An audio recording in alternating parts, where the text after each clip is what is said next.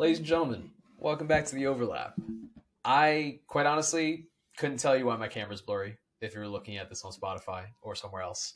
It's been a whirlwind of a day, but we're here. We're talking about the World Cup, and we are like kind of excited about it. Like I don't. I, I mean, you and I have talked about this around, but like, um, um, we'll we'll we'll get to it. We'll get to it. How about that? I'll, I'll leave it very ambiguous. But how are you? Uh, I'm good. I'm good. Um, yeah, gearing up for this this World Cup. You know, excited and yeah, obviously feeling a little weird about it, but overall excited for this World Cup and or for to watch the World Cup to be able to have like this month to. Yeah, I really like international sports. Period. Like, like it really doesn't almost doesn't even matter what the sport is, but I do love the like international tournaments. So it's always exciting when we get to these, and this is the biggest one in the world. So it's uh, so that's great. Outside of that, it's getting brick, and yes. now after uh, a weird few days of being in the seventies. Yeah, honestly, so I've, I think I've told you about like my seasonal depression doesn't hit in the winter. Mine hits in the summer, and I don't know why. I can't explain it. Hmm. But when it, it, gets too hot, I'm like, nah, I want to stay inside. I don't want to do anything. But in the winter, when it gets too cold, like yeah, I want to stay inside and like not do much, but like I enjoy it more. So I'm not thrilled that it's. Getting. You just like colder. Christmas music a lot. Nah, I do love Christmas music, but that's only that's only part of it. I will I will say like mid January to end of February is a little tough. That is tough because there's nothing yeah. really to look forward to. You've got MLK Day and President's Day if you have that off. Other than that, I mean, if you have money and want to go to Aspen, you can go skiing. But uh, beyond that, yeah, it's it's a bit tough. I'll give you that.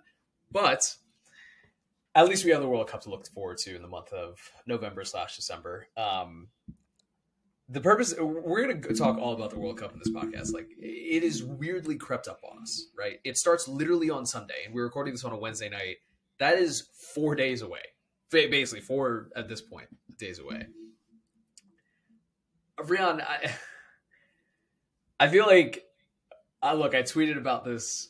It's a World Cup, so I should be more excited, but I'm not that excited. Like, I'm really not thrilled about this World Cup, and I'm just trying to be honest, like with with people who are listening. I don't feel like I have a lot to get excited for, especially non-footballing. Obviously, for the like the football will always be there. Of course, we've had our conversations about it potentially being lower in quality just because so many of these players are so tired from the number of games they played the last year.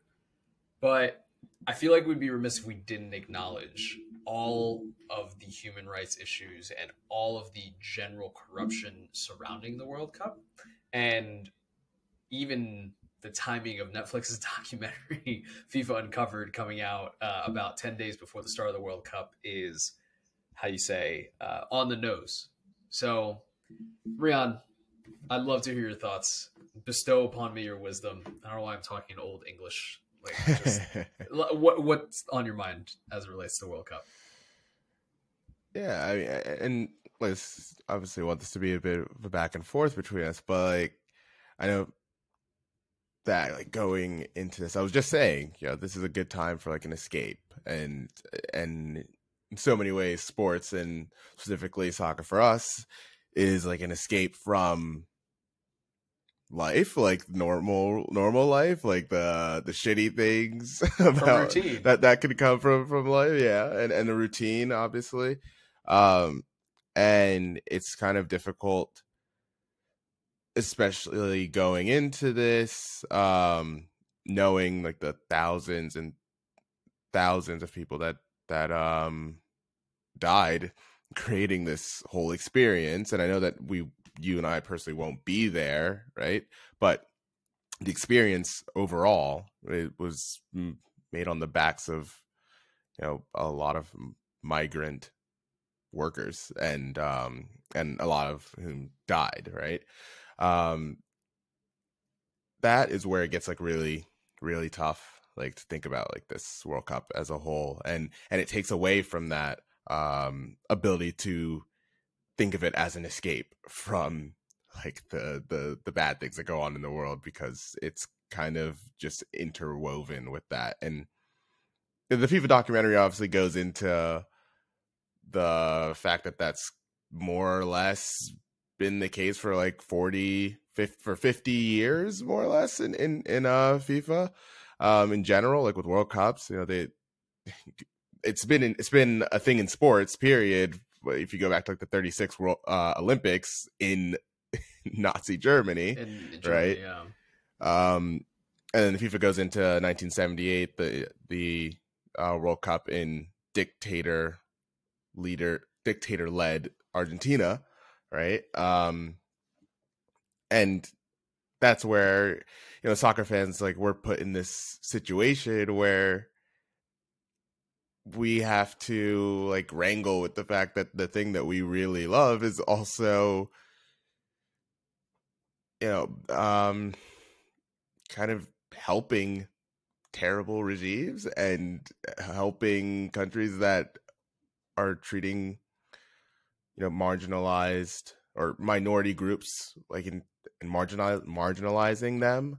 Um so i don't know like it's it's you and i obviously don't have enough information on all of this like to be able to to paint the whole picture um I, I would like direct anyone who's listening to this, like if uh, if you know the the Guardian Football Weekly, like this week they've been doing basically like half World Cup group previews, like in the first half of the show, and the second half they've they've been speaking with um either people that have fled Qatar, um like like today's episode was about the LGBT uh Q person who who fled uh Qatar um the day before. I think there it was they were talking with the migrant workers, and so you know there are better there are better uh, podcasts out there to give you that that scope. But um, I don't know, at least like from your point of view, like how are you kind of like wrangling with the huge elephant in the room that that'll that will be uh hovering over this entire like World Cup? it's like it's i mean it's literally like the biggest elephant right in yeah. like the world has ever seen. And I, it's tough right? Let, let me just start off by saying like it is very difficult.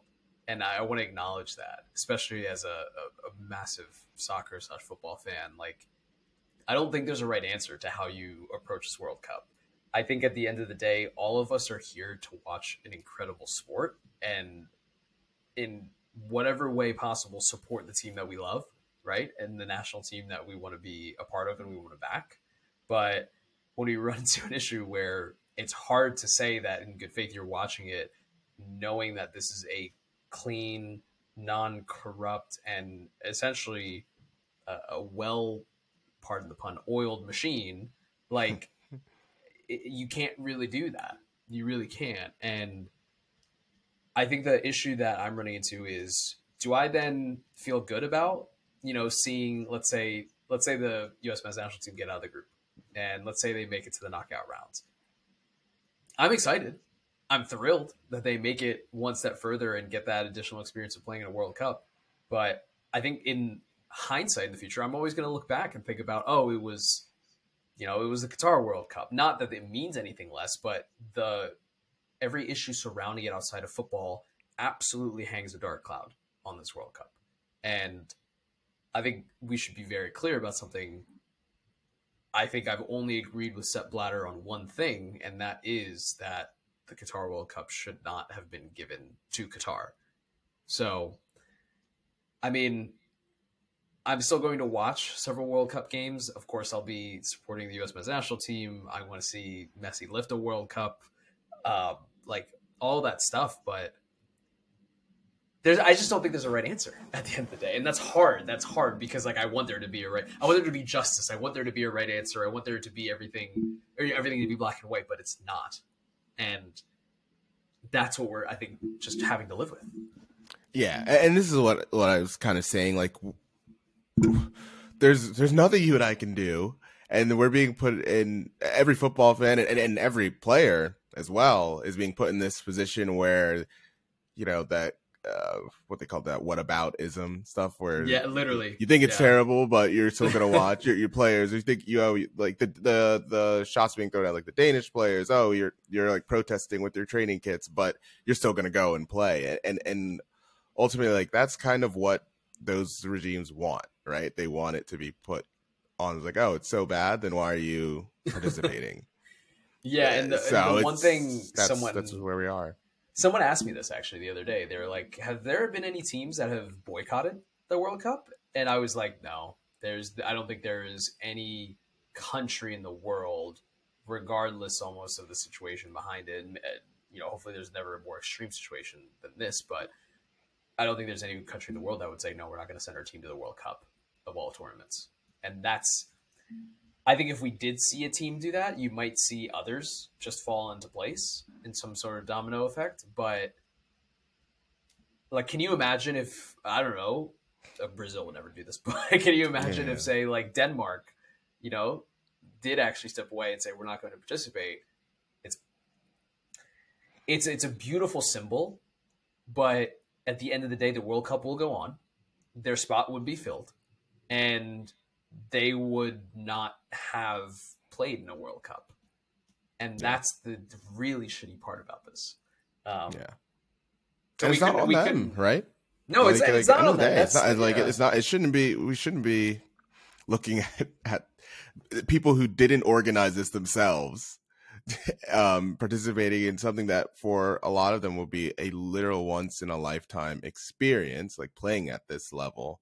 Um, we, we should. It shouldn't be put on them to say, "Oh, hey, well, yeah, actually." I have to be a politician. I have to be like a political figure here and, and, and do something to stop this when, you know, the, the, the sports reg governing bodies and any actual politicians in the area and stuff didn't give a shit about it, like for the most part. So, um, yeah, I, I feel for, I really feel for the players and coaches, everyone that's, that's going and participating because that question will be thrown at them. Yep. Um, you can only hope that their answers are, you know, um, sympathetic to what's happened before. I mean, we saw the saw the pictures of the U.S. training with um or playing like five aside games with some some workers. Um, like obviously that that doesn't doesn't make It's- what happened in the past you know, anything, but you know the, the to at least show some sort of empathy or sympathy, acknowledgement of that this that that you know um some terrible things happen coming into this. Like I think that's probably at most what what you'll get, and uh hundred percent. and maybe at most what you can expect too. Yeah, yeah, one hundred percent.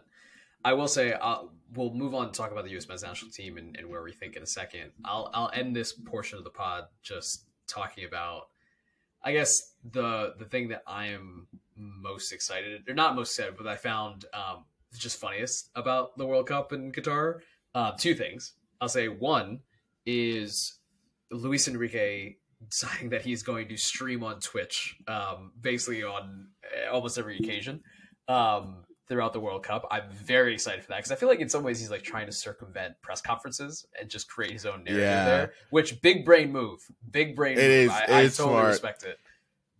Yeah, His his responses, especially his responses, I feel like in the last few months to uh, Spanish reporters um, asking about the squads and stuff and who has and has not come. I mean, I'm really not surprised that he's the one that's doing this. no, so, no, I'm not surprised. uh, Yeah, so that is one. The other is honestly, I don't know if you've seen the videos, but the living quarters for everyone attending the World Cup, not the players, but like fans, etc.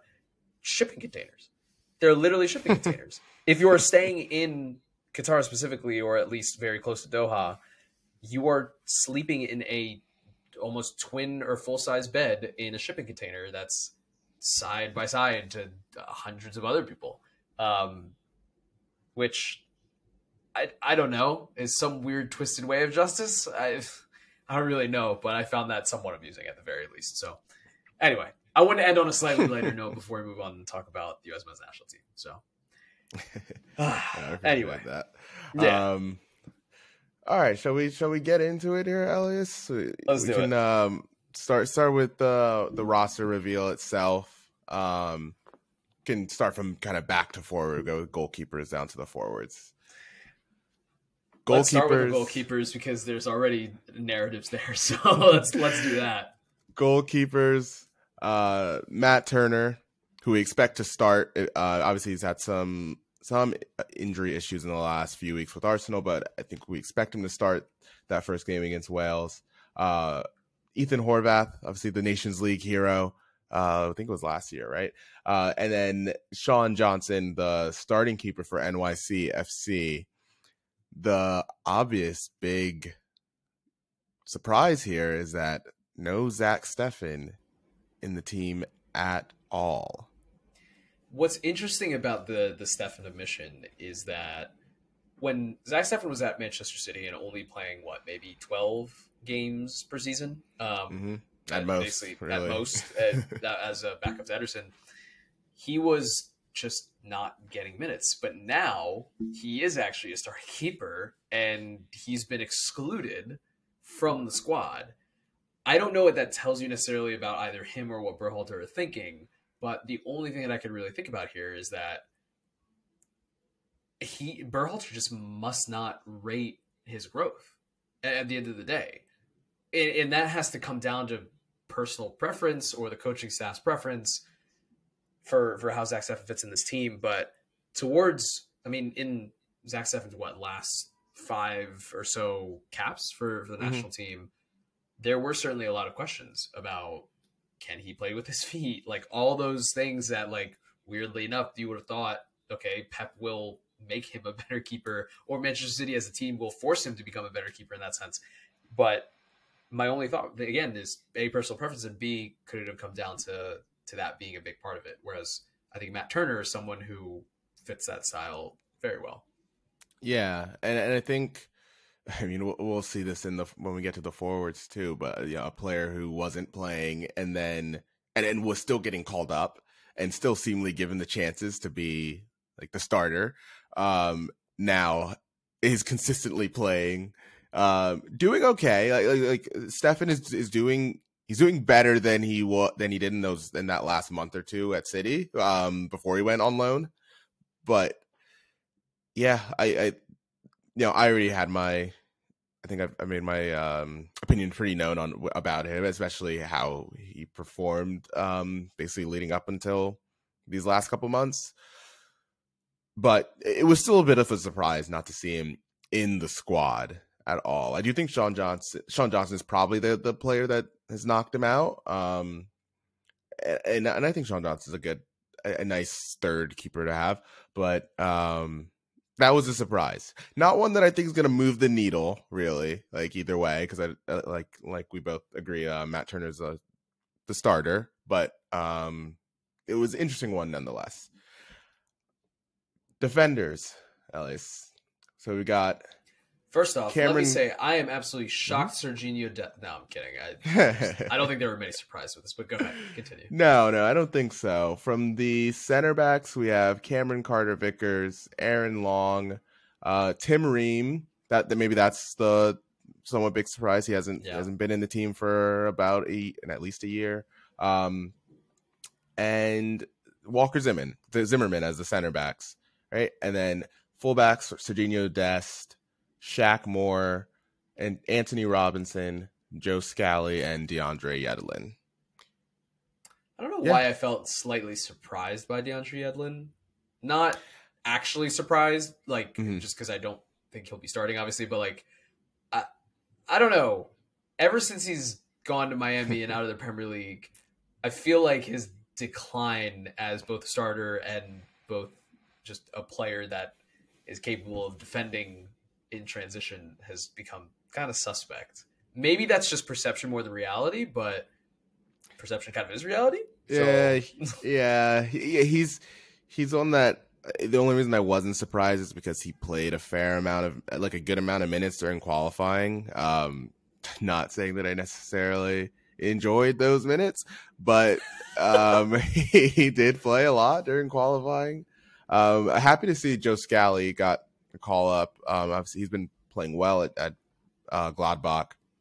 He's obviously he's a different kind of fullback. He can play. He plays on the right. He can play on the left. He's a bit more of a defensive fullback. Um, and then obviously, like talking about the big, bigger surprises. Um, going back to Tim Ream, who's had a good season with Fulham, um, probably comes in because Chris Richards has not really returned to full fitness um, since his move to to Palace. He got hurt pretty early on in the season and hasn't really recovered since then. So that's a big miss. That's that was one of the starting center backs, and we're now in a position where at the end of qualifying, like our starting center backs who were, who were Chris Richards and Miles Robinson, neither of them are fit to play in this in the World Cup. So that, that's and both, tough both position. of which both of which had incredible uh, qualifying matches. Right? Yeah, they're obviously not you know super tender, tenured. They're not the mm-hmm.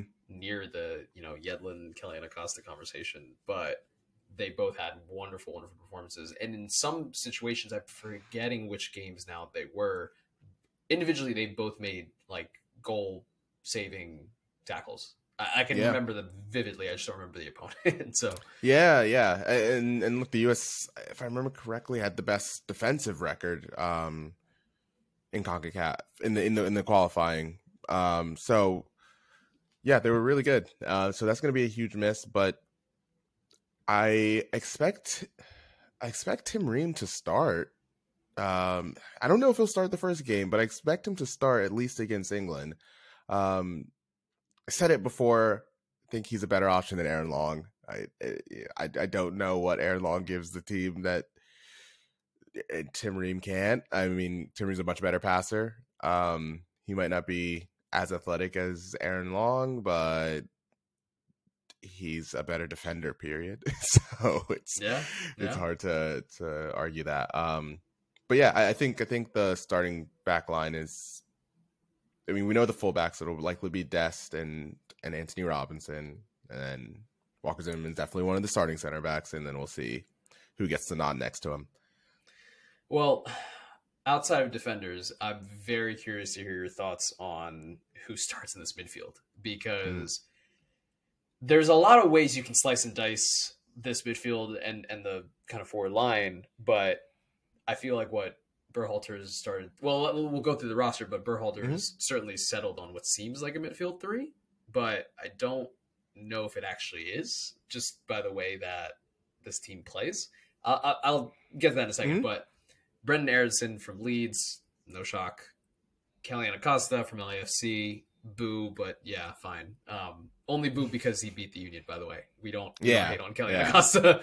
Let me be very clear. Um, Tyler Adams, of course, also from Leeds. Um, Luca de la Torre from I think Celta Vigo, right?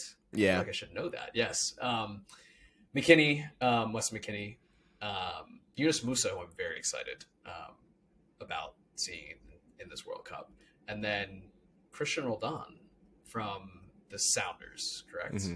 I pronounced that. Yeah, right, the vibes, the vibes, the vibes guy. Yeah, yeah. Uh, who seems like everyone has agreed is there for vibes. Um,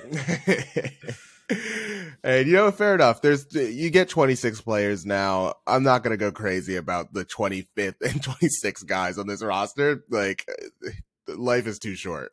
Yeah, yeah, uh, I don't disagree with that. um, but I think you kind of hit it. The interesting one in that midfield group and the way that it's been communicated from U.S. soccer themselves, and, and specifically, I guess, Greg Berhalter. Brendan Aaronson, who was usually put into that forward category in a lot of the qualifiers, like when they announce the rosters, he's been put into the midfield category here. So it makes me wonder, um, thinking about McKennie's been out for the last couple weeks for Juventus. I don't know what his fitness is going to be like going into this going into this first game at least. Um, it, it it's making me wonder if we see a double pivot potentially um, of of Musah and Adams. I know that if all healthy the the first choice midfield is probably McKennie, Musah, and and Adams. but it is making me wonder if um, we see a double pivot potentially in that first game. Um, maybe, and, if it works, obviously, I'm sure we'd see it again. But um, that's where I'm very curious about where this, how the midfield shapes up. Yeah, so here's kind of my thing, right? Like I had that same thought when I saw the list and how it was structured, and you kind of took the words out of my mouth with like the midfield 3 mm-hmm. But I would think that playing Yunus Musah next to Tyler Adams would not actually get the best out of him. And that's why I like I go back and forth between thinking, do we need against, let's say, someone like England, more of a defensive cover versus Wales and Iran, where it might be the, the complete opposite. Mm. Yunus Musah is very much better in the right hand channel than I think any other player on the team other than maybe Brendan Aaronson if he wants to play there. The caveat to that is then we're bleeding into kind of the forward conversation, right? If you play that midfield three, what is Christian Pulisic, Pulisic's best position, right? What is Brendan Aaronson's? And well, maybe not Brendan Aaronson's, but like Christian Pulisic, and I would say Weah, potentially. What, yes, um, thank you, Tim Weah. Um, and I think, I mean, Josh Sargent is pretty clear cut, like yeah, out and out striker. I don't think there's yeah. anything else that's more complicated than that. But but yes, that's kind of my my my thing. I, I don't I don't know what that midfield will look like, whether it will be a three, whether it be a four, or whether that will just purely change game to game. Yeah, and I think we saw it maybe once during the June friendlies that they that they trotted out the, the um, double pivot and put Aaronson it might have been against Morocco even. Um, but I, I, don't remember that working very well, right? It, it, and I, I think it was in that game that I think you're correct in saying that. But I felt like the transition, not the transition in mm. defense, but like going mm. forward was too stagnant. And maybe that's partially the way that Morocco, or I believe it was Morocco that we played, um, and how they set up. But I, I felt like there were not enough outlets in front of that midfield to actually justify playing four four in the middle of the park. Yeah, for an attack. Yeah. I, am I'm, I'm like actually really struggling to remember who we played in that game. Yeah, yeah. Because I do um, I do know um, what you're talking about. Yeah, and I th- I think it was in the Morocco game. Um, they, but they played Morocco and Uruguay. Um, I think were the two two matches during that window. Yeah. Um, it, it'll be it'll be interesting to see because I, I have had my own um, issues with the build up and and how it looks times when you do play McKennie, uh, Yunus and and Tyler Adams together. Eh, you lack a lot of creativity in in ball progression, really, in that. Well, ball progression from outside of Musah, pretty much, because we know that he can carry the ball forward and and can play the ball in between the lines, and, and Tyler Adams can too, but he's mostly doing it with shorter passes. And then, you know, my my I, my thing with McKennie right now is if you actually watch how he plays with Juventus, uh, uh, Allegri, and and you know, obviously this could always this could always be a, just a how the coach is having him play, right? And and I don't think either of us have very high thoughts about Max Allegri at this moment, but he, Weston McKennie, is basically being played in the same style as Marouane Fellaini was for the last his last couple seasons with Manchester United. Like where Ooh, tell tell me more about this. I'm interested. You've captured my attention. So McKennie, when you when you watch his games, he's not involved in build up period. He doesn't touch the ball when uh, plays building up. And, and granted, you know, Juventus are not the best team at doing that, period. But he's not involved in it at all. He, you watch his movement, he basically just goes up to the forward line more or less and is just kind of hovering around the forwards. Um, and is kind of like a threat on on set pieces and when they play the ball longer and he really does not get involved much with with possession, right? And and he's really just kind of a threat in the box, and that's it. And and I am worried because I I also am of the opinion he's not he, out of those three midfielders that we named um, between him, Yunus, and and Tyler. He's the worst passer of the three, and I think you just lose a lot um, from the midfield when I, I think you lose lot in terms of like going in possession now in the past, and and I was listening to um I think it was the Michael Michael Cox's podcast on the Athletic, and they were just talking about you know characteristics of teams that have won World Cups and done well in World Cups in the past, and and a lot of it's really boring soccer. It's not like outside of pretty much outside of Spain's 2010 team, and that team even didn't score a lot. That team actually kept a lot of clean of, sheets. One of the most boring games, Spain Germany in that semifinal. Yep. Yeah. Yeah, and and and we know that I mean Netherlands made the final an absolute just a bloodbath. Just bloodbath, yeah. Um, but you know, generally the teams that do the best are the teams that play very, very solid, compact, and and make the game really slow and and don't open themselves up, and that probably works if you're playing um, McKennie, Musah, and, and Adams.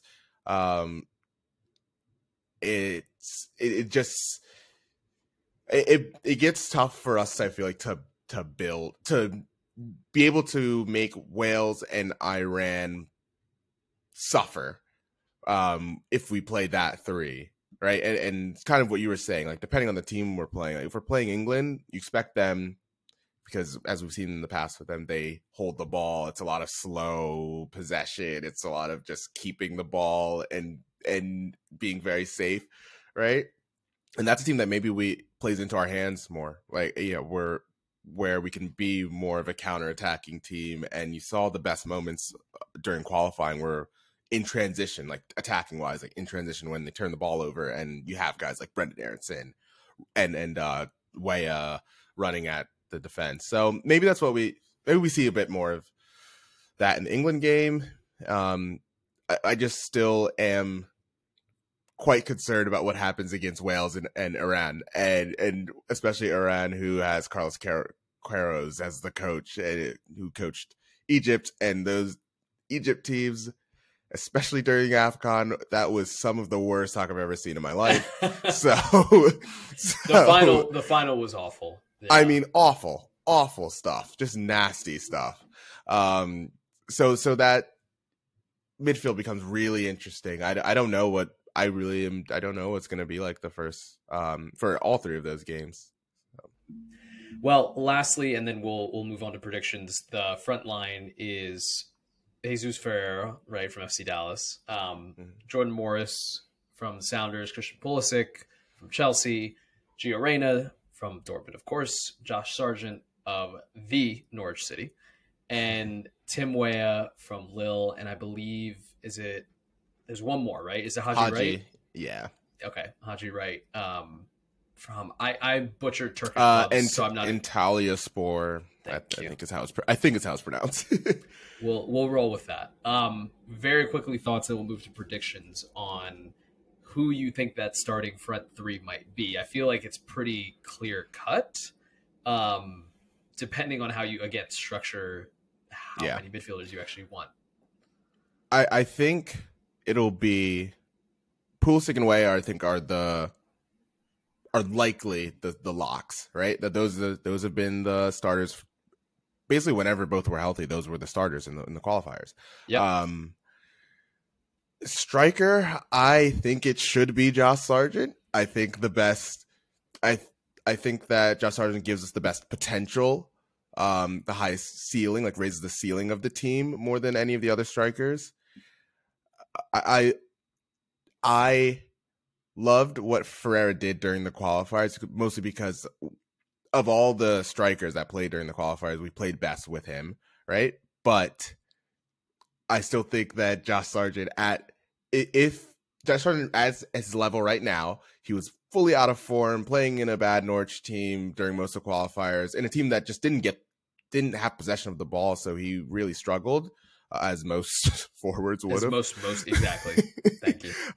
Um, but uh, him now, he's been playing with the ball a lot more. Uh, they're back in the championship, and he's been playing really well. Um, I still just think he gives the team the best chance to win um, when he's in form, and so I hope it's him. Um, I hope that's the front three, and I think that's the best version of the front three. Um, Reyna, I would love to be able to find a way to get him into this lineup. And some people would like him to play on the wing, like over even over Weah or or Pulisic or, or either one up. But um, I'm personal preference. I would like my wingers to be comfortable playing wide, right? I, I, think that Gio Reyna is, yeah. is more of a central player, so I think we'd lose a lot of width if you play uh, Reyna on the right, and and Pulisic as is likes to come inside a lot, which causes problems for the teams at time, at, for the team at times because he doesn't make the runs and behind um, very much. So that's that's who I hope the front three is. Uh, I'll also say I'm very sad about Ricardo Pepi mi- missing out on the team. That's the big omission. I think overall, yeah. overall from the squad, that's a big omission. Um, I think he handled who, it very well, though. Yeah, right? yeah, yeah. Not to interrupt you. I think I think he handled it with class. He was asked, um, I forget after which game, but he basically said, you know, was, the question was thoughts, and he was like, "Look, like I controlled everything I controlled. I did everything I could, and at the end of the day, it's down to the coach's per, like decision, and I just have to live with that, and like just kind of moved on to the next thing, which I really, I really respect. Yeah, and and it's really tough. Like similar situation to Stefan, where he wasn't playing much at Augsburg and was similarly playing in a team that he couldn't get the ball very much similar to to Sargent makes the loan that that is definitely better for his career does really well in these first few months and then is not is not brought to the team like even though he was still getting starts and playing time when he wasn't playing as well yeah. um, previously yeah, yeah. so it's a weird one it's really weird. Doesn't I mean, it, the the consistency in some of the roster decisions are just not there. Just lack of consistency in, in some of the decisions. But you know, if I uh, if I speak, uh, a famous man once said, "If I speak, I'm in big trouble." So look, every every every team. I'm just like at the point where every team, every country has their gripes, and yeah, it's you know it, it's unfortunate. Um i just hope that like as you saw from the interview like i hope that he takes that and helps build and and and um hopefully becomes a better player out of it. I don't know. For sure. Um i think that's it though. At least uh, yeah we got the we got the first game on monday.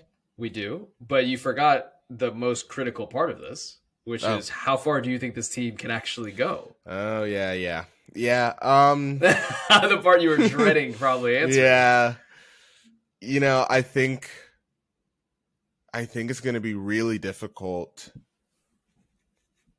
It's going to be really difficult if they can't get a win against Wales. It's going to be really difficult. Yes. Um, and I don't think that's a lock, by the way. I really not at all. Don't. Not at all.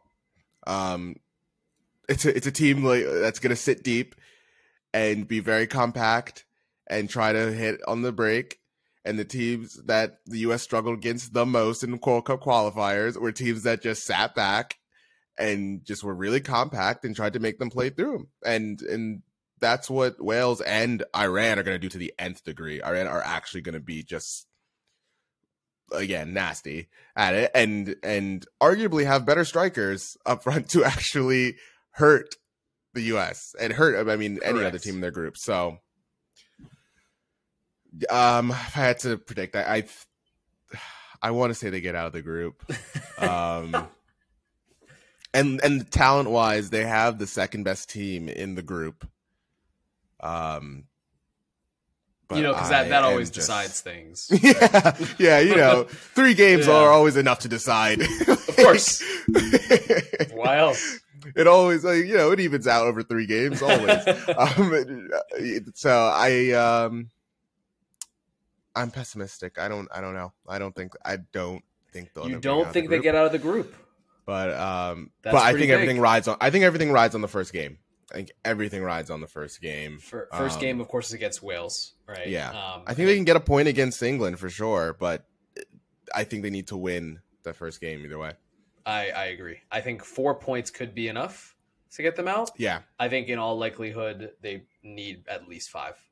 So yeah, well, with that, we're probably a little short in time to talk about the rest of the World Cup, but we will be back very soon talking about the rest of how we feel about the World Cup because Yes. there are, of course, other teams outside of the U.S. men's national team. Um, the first game coming up on Sunday, which is Qatar, I believe, playing Ecuador or Senegal. I forget which which one is actually first. Um, it's it's uh, Ecuador playing Qatar. Ecuador, okay, Ecuador playing Qatar, the World Cup opener. Of course, it, it's here. That's so Yeah. bizarre, but it is here. So, Yeah. with that, Alex, really quick, yes, real quick, yes. give your your one one favorite and your one um dark horse. I will say so. First off, I didn't give my U.S. men's national team predictions. I do not. Oh, yeah, yeah. think I do not think the U.S. men's national team get out of the group. I do think that they draw at least to Wales, potentially lose. Um, I think. I don't know if people are giving Wales enough credit for what they potentially did leading up to the Euros and basically since then. I think, unfortunately, it's three games and a plane ride home from a dark horse and everyone else in the tournament. I will start with my dark horse. I'll start then go to my upset and then the the winner. I think the dark horse that I'm picking is Denmark. I think a lot of people are probably picking Denmark as a potential dark horse. So in some ways, it's not really a dark horse, but to me, given their performance at the Euros, with a, a truly a situation which I don't think many people could have been able to play through. Of course, I'm refer- referencing to Christian Eriksen, but Denmark are a genuinely good team. They are a very, very good balance between veteran and youth. I think they're a wonderfully coached side. I think defensively they're very strong. I think their strikers are more than enough, more than balanced enough to provide them with enough goals mm-hmm. to, at the very least, get through the group. I think Denmark are very much a dark horse. The other one potentially for me is, and I honestly, I again don't know if they're a dark horse so much, but Senegal. I think we are looking at Senegal as a team that, oh, you know, they have the Netherlands in their group. They could potentially lose the Netherlands and get a, a crappy draw if they make it out in the the knockout rounds. I think they make the quarterfinals at least, regardless of who they play in the knockout rounds. I think a large part of that obviously rides on Sadio Mane, um, but that that is those are my two dark horses. My potential upset, France. I don't think this French team is nearly as strong enough as they were four years ago. I think the World Cup cor- a curse will continue in the winning country from the previous World Cup getting knocked out in the group stages of basically their next next World Cup tournament. And I think, quite honestly, not having Pogba, Kanté, and Nkunku now, who is, is no longer out due to an injury in training, Yeah. um, al- along with is there anyone else that I'm missing? Uh, I don't remember. Um, I think this could be a little tricky for them in in the World Cup. I think they probably do get through. Quite honestly, if I'm just being honest, like the, the group stages, The group stage, yeah. I think it's curtains right afterwards. Um, I'm very excited for them to play Denmark. Very mm-hmm. excited for that game. They they lost. They've lost to Denmark twice in the last year, Yep. and looked and Denmark outplayed them in those games. So Exactly. And that's I don't think that's a coincidence. So last and final piece for me.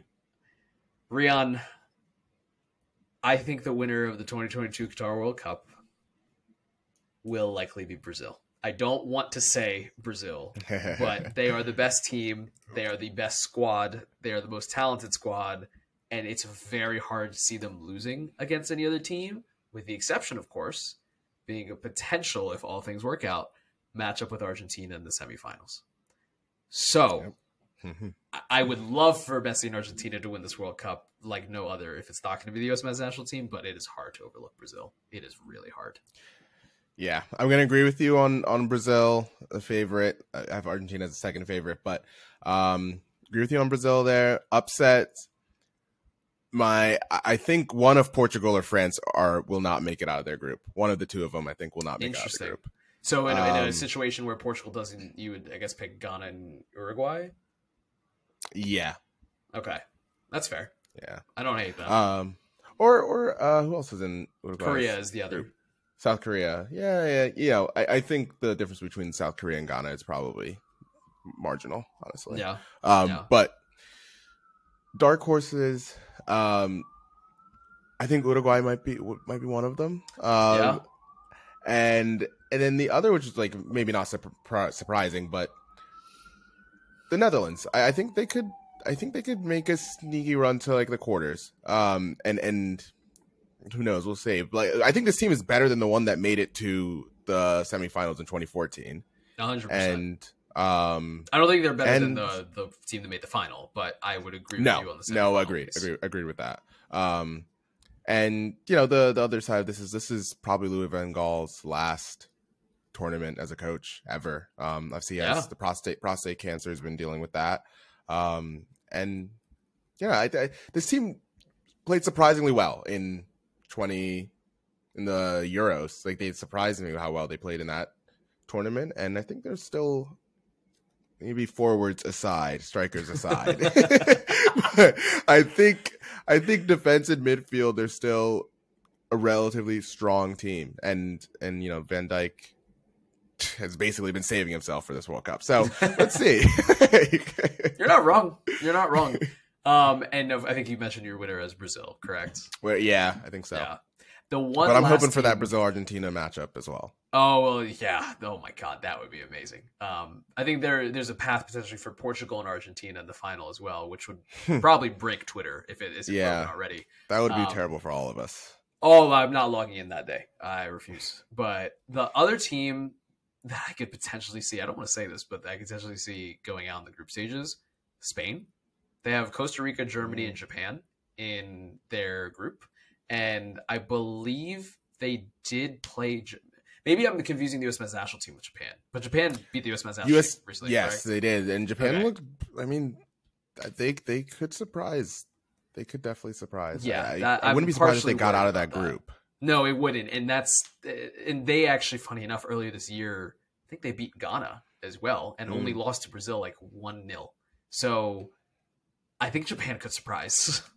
Yeah, Well, yeah. I, I I would not be surprised if Spain or Germany didn't make it out of their groups. So Yeah, I kind of agree with that. So, uh, uh, look, it's an entertaining World Cup. Obviously, we talked about the issues surrounding it, but we have to wrap up. And uh, look, throughout the tournament, we're going to be talking about various different topics: the U.S. men's national team, all the upsets. We're going to come out with a lot of content. So we hope you guys stay with us, and of course, listen and watch and enjoy as much of the football as you can. And we'll talk to you guys very soon. thanks, guys.